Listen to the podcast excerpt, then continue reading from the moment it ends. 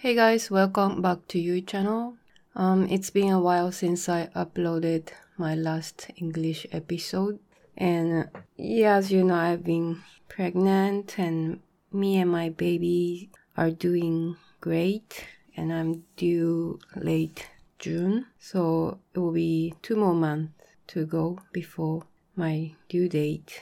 And I have entered my maternity leave since...early April, so now I have more time. Before I was kind of busy um, doing my job and also taking care of my body and stuff. But since now I have more time, I'm gonna upload more episodes before I will get busy again with my baby. So this time I'm going to talk about how to get rich without getting more money. It sounds tricky, right? How do you get rich without getting more money? The only way for you to get rich is to get more money. And my points are twofolded. One is that let's look at what you already have instead of what you don't have. That's my first point. And my second point is to evaluate your current capability. So I'll start with my first point.So when we think, oh, we are so poor and then we want to get rich, um, we will have this feeling of lacking money. But I think if you always have the feeling of lacking something, then because your feeling comes first before something is realized.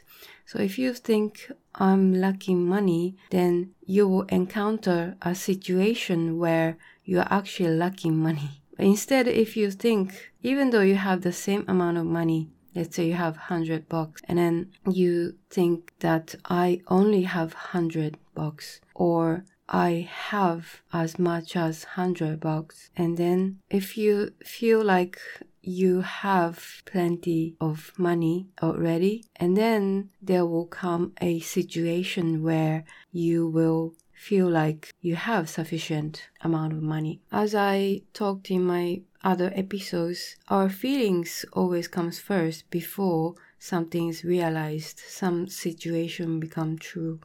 So even it's not materialistic things like money, like if you think I want to be more beautiful, I want to be more handsome, and if you're thinking that you want to be more beautiful, meaning you are not beautiful right now. And if you think that way, then a situation where you are not beautiful will be realized. But instead, if you think I am already beautiful, I am already handsome, then you will feel this feeling of satisfaction. And then it will, you will encounter a situation where you actually feel like you are treated like a beautiful person. So my first point again is to look at and feel satisfied of what you already have instead of always focusing on what you don't have yet. And this sounds counterintuitive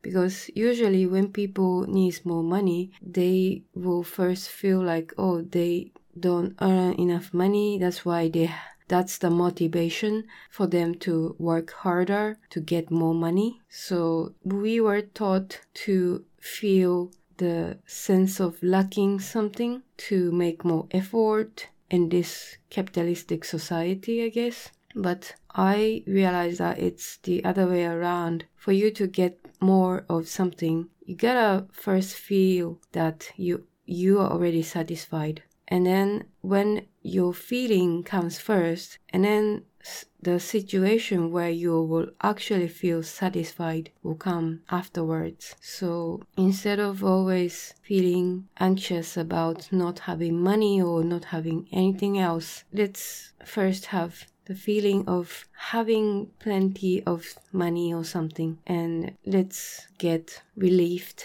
first, even though...you have the same amount of money. That's my first point. And my second point is that let's evaluate, let's appreciate your own capability, your own knowledge, ability, your own good points. I guess we all have many good points in each of us. and but we don't really appreciate or evaluate our own good points, and some people even think they don't have any good point in them. But I will tell you, the good points and bad points are just both sides of a coin. Let's say if you feel like you're always slow at doing something, but the other side of the coin, you could say that that's a good point because you are very a cautious person and you do, when you do job, you do very carefully and you pay attention to details. The bad points are good points if you change your perspective or you think you are very hasty person, always in a rush and you don't like it. But the other side of the coin, you are um,